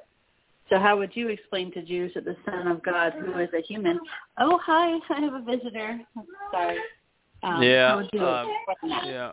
I, I don't think uh, it's necessary to explain to uh, to mm-hmm. Jews that God has a son because God says He does. Um, he introduces it in, the, in probably the most important prophecy in all of prophecies, which is Second uh, Samuel Samuel um, seven, and he uh, specifically speaks of uh, of Dowd not only returning as the King of Kings, uh, and of uh, Yahweh uh, establishing his seat of honor and building a house for him and all of these wonderful things. But he specifically says, he's my son, I'm his father. And uh, Mizmor 89, which is the most important document probably ever written, uh, apart from the the Torah, and, and in some ways it's as important as the Torah, uh, Yahweh says uh, again, uh, I am his father, he is my son. And he is specifically introduced as the Bikor, the firstborn. Yeah. He is the exemplar for the covenant. So uh, God makes the statement, if you don't like the fact that God picked this man to be his firstborn son to inherit uh, uh, the heavens and the earth and then share it with us, uh, you know, go pick your fight with God. Uh, it's not going to work out real well for you, but um, God loved Dowd, uh, you know, and Dowd loved God. Their father and you know, son. Jeff and I were and you know Jeff and, and I were talking. Oh, sorry. Yeah, everything that God did though uh, achieved with Dowd uh, in terms of the benefits of the covenant that they achieved together, they apply to all of us. So rather than fight it, say, yeah, that's that. I'm delighted that they were father and son, that they worked together in the fulfillment of the mikra, because we're the beneficiaries. So celebrate it. If God says that uh, he is my son and he repeats it, and then uh, has all these other accolades, including that he's my firstborn and he gets the uh, the inherited share of the firstborn, uh, why would God lie to you? And if you're saying it's not true, then you're calling God a liar. Which God, by the way, holds him accountable in the 89th Mizmor. says, if this is not all true about Dowd, then I am a liar. What do you think the chances are of that? That's a good yep. point. All right. Uh, why don't we go for a uh, another? We have a few minutes okay. left. This question's mm-hmm. been a long time coming. Uh, after discovering books written by false prophets, how many times does Yahweh's name now appear in the Torah, not be in Mizmor? Oh yeah, I get this. Uh, I get this all the time. Uh, I think the number is seven thousand. Uh, yes, it is true that uh, uh, that uh, Ezekiel uh, has a field day with Yahweh's name because Hasatan wants to be Yahweh. Uh, so uh, there, you know, it's over a hundred times in that book. Um, and so you would take that from the original estimate of uh, of seven thousand, and you'd have uh, six thousand nine hundred. But if you're doing your homework, one of the things you'll quickly learn is that um, uh, we don't have the full cadre of Mizmor. There are in the yeah. Dead Seas, there are many Mizmor that are not part of the current uh, collection that Dowd wrote. And we don't have the entirety of them. We just have parts of them. We don't know how many times uh, Dowd's or Yahweh's name is mentioned in them, but we do know one thing. Dowd mentions Yahweh's name a lot. And we uh, and we have many places, uh, it's, uh, somewhere between uh, 150 and 250, uh, where the Dead Sea Scrolls replace what was where the Masoretes completely erased Yahweh's name uh, and replaced it with uh, uh, their Adonai, where uh, Yahweh's name is in the older text. So um, you are with with those thoughts so close to being back to to seven thousand. You're you know you're going to be back to six thousand nine hundred and and some odd. What are the odds that it's not seven thousand? Uh, if, if, again, when you know Yahweh and you know His predilection for the number seven, and you are within five percent of uh, of uh, of a magnificent uh, number like that, what is the likelihood that it, it, it isn't found in the the additional Mizmor? Uh, or the uh, uh, the corrections to the Masoretic text. Masoretic text is, is wrong uh, by uh, 7%. 7% of the time, the Masoretic text is just flat out wrong. Um, and as it compares, you compare it to the the uh, Dead Sea Scrolls, um, and so you've got a seven percent factor there. I don't know, seven percent of uh, of seven thousand is far more than the mentions of uh, of Yahweh and uh, and Ezekiel. Mm-hmm. So um, Yep, that's really I, I still I, I haven't changed the number from seven thousand because I, I just don't think there's any reason to, considering the uh, the additional Mizmor, uh, the uh, seven error factor in the Masoretic text, uh, and the fact that well we have you know Dead Sea Scrolls for every book that uh, that actually belongs in Yahweh's uh, Torah and prophets. We don't have the entirety of all those books, and so if you were to factor in what we're missing and the places where Yahweh's name would appear, uh, I'm confident the number is still 7,000. Right.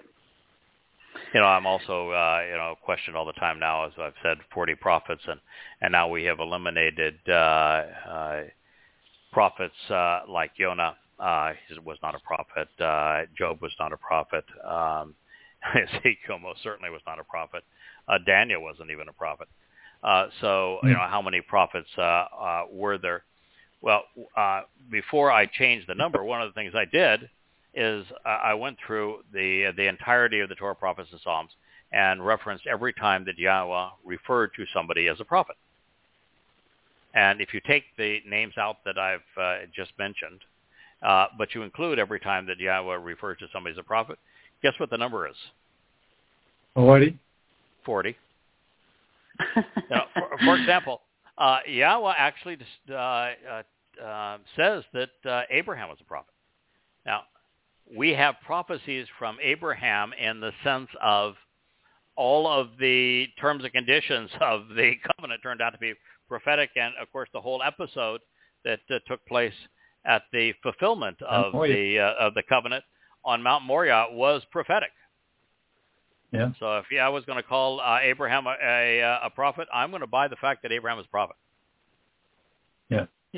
Uh, clearly, the 89th Mizmor is prophetic, uh, Mhm. and you would not normally include uh, uh, the author as a prophet, but you- you'd have to when you're reading through it. So anyway, the the answer is I, I did do because it's it's mentioned every time now that uh, I use the term 40 as the edit team goes by. Are you sure? I, I did. I, I did.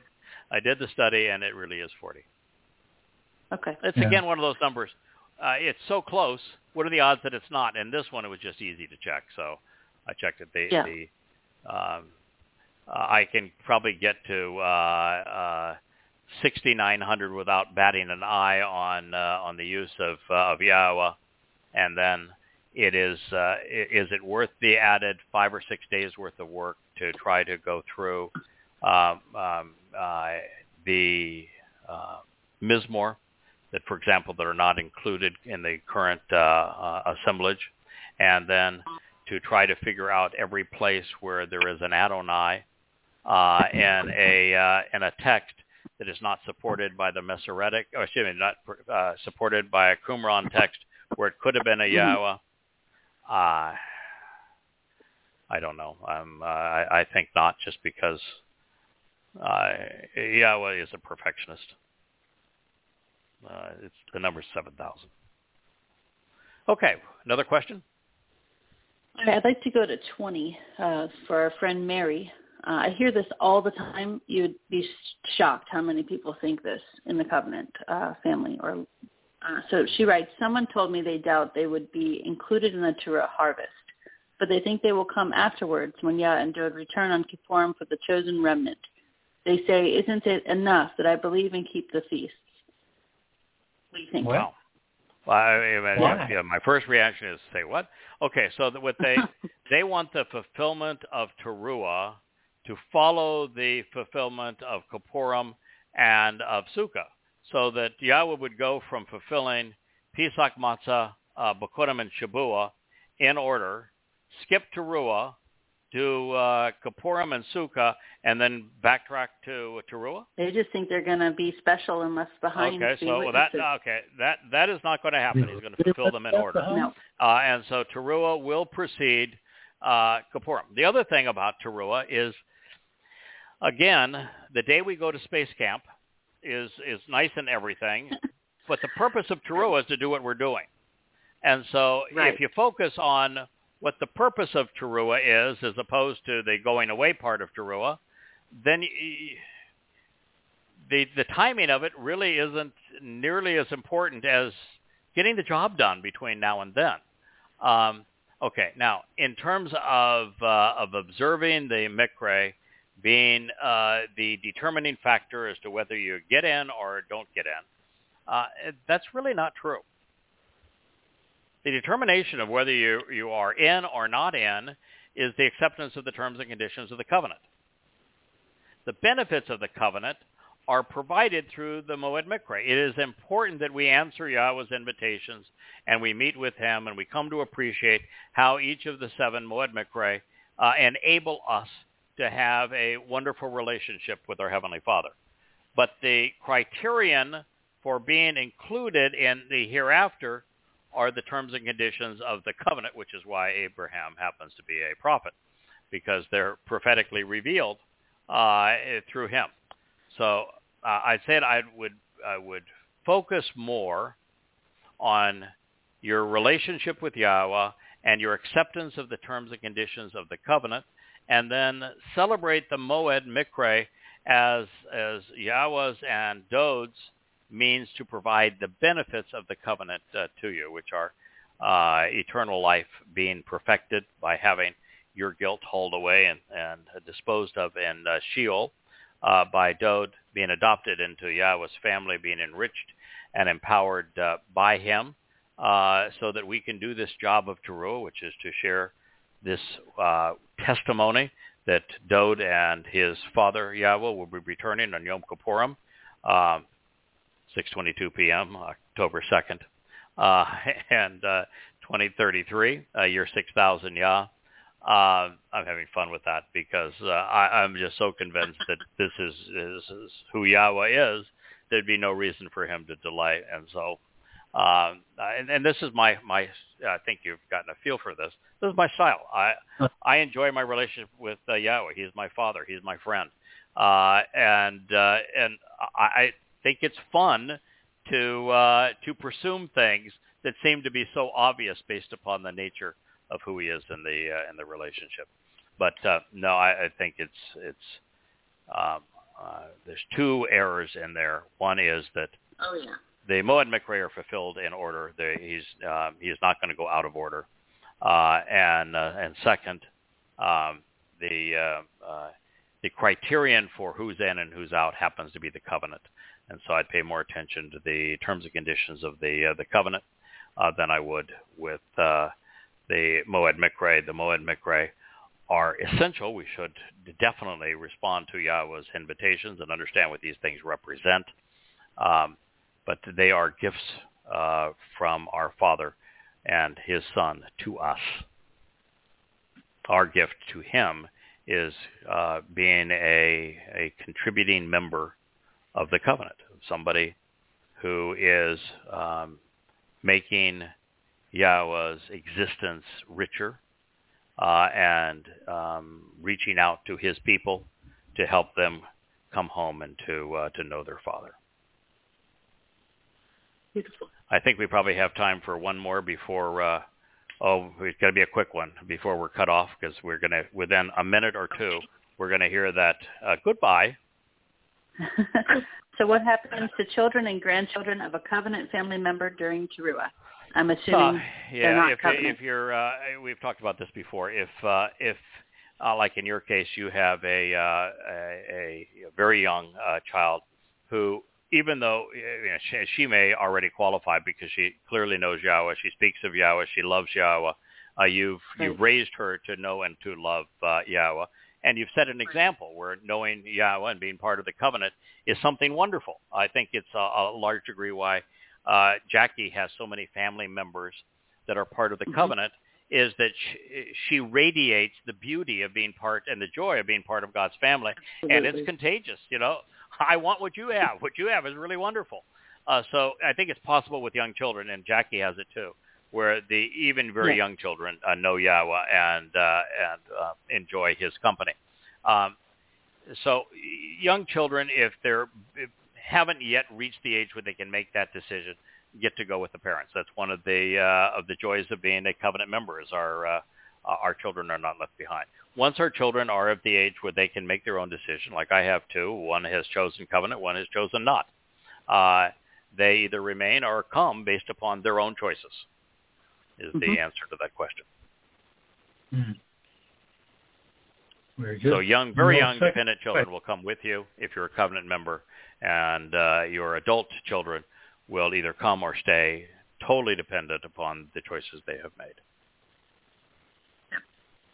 I don't Agree. think we're going to have time for any more, so I think probably the best thing to do is to wish everyone a, uh, a wonderful Shabbat. Um, I think we probably got uh, to the vast majority of them. Um, uh, I hope so. Uh, and uh, we'll return to the 89th Mizmor this time um, next week. Thank you all for listening. Thank you for making such wonderful contributions to Yahowah's family. Mm. And uh, hopefully we'll do uh, a Q&A again. You know, I Sure. my sense is this time I was probably a little more um, uh, um, uh, what, what's the right uh, term? I shared more from the heart. This is uh, Yeah. uh, how I've incorporated the answers to these questions and and uh, not willing to go into uh, uh, uh, the detail as much as wanting to share the big picture. Um, and I hope Yeah. maybe that was helpful because we had so many questions on uh, Mhm. timing issues and details Mhm. uh, as opposed to, uh, you know, you want to know about Teruah, do Teruah. Right. You know, do Teruah, and everything will take care of itself. By doing Yep. Teruah, uh, in fact, I think one of my uh, friends, uh, Mike, wanted to know is uh, is uh, that's something we'll have to do maybe uh, next time, but wanted to know if uh, okay. If Teruah had uh, a dark and light side, and it does. It's like most Hebrew uh, words. Um, and uh, uh, where was uh, I think there's a mic question here uh, someplace, but but uh, uh, you know it really depends on on you know Ruah is the active verb in Teruah, and Ruah uh, means to uh, signal uh, both uh, an alarm and to convey herald a, a, Yeah. a positive message, and then there's there's two uh, variations of of Taab. Uh, one is to is to celebrate something and desire it, and the other is to loathe it. Uh, and they're written exactly the same way, and so the the ta before ruah uh, can either be cast uh, as uh, as a um, uh, as to dispel this idea of of uh, and, to, and to load the idea of of conveying the message or to uh, desire it and love it. Um, so it's like ana and so many other words that have a a dark and light side, and you have to pick the the right one based upon the uh, the use of the of the word. Um, anyway, we return to um, the 89th Mizmor uh, this time uh, next week, um, and I do hope to share some of the things that that I wrote uh, today because I think they would make a uh, an interesting uh, influence in the people's lives. And I guess the last thing to share is that um, focus on the big picture. Uh, we, we all love the details and how they're woven into this plan and Yahowah's dates and the timing and how he uh, approaches things. But it's the big picture that matters. Uh, do you want to be part of God's family, his Berith covenant? Are you willing to accept the terms and conditions, there, which there are five?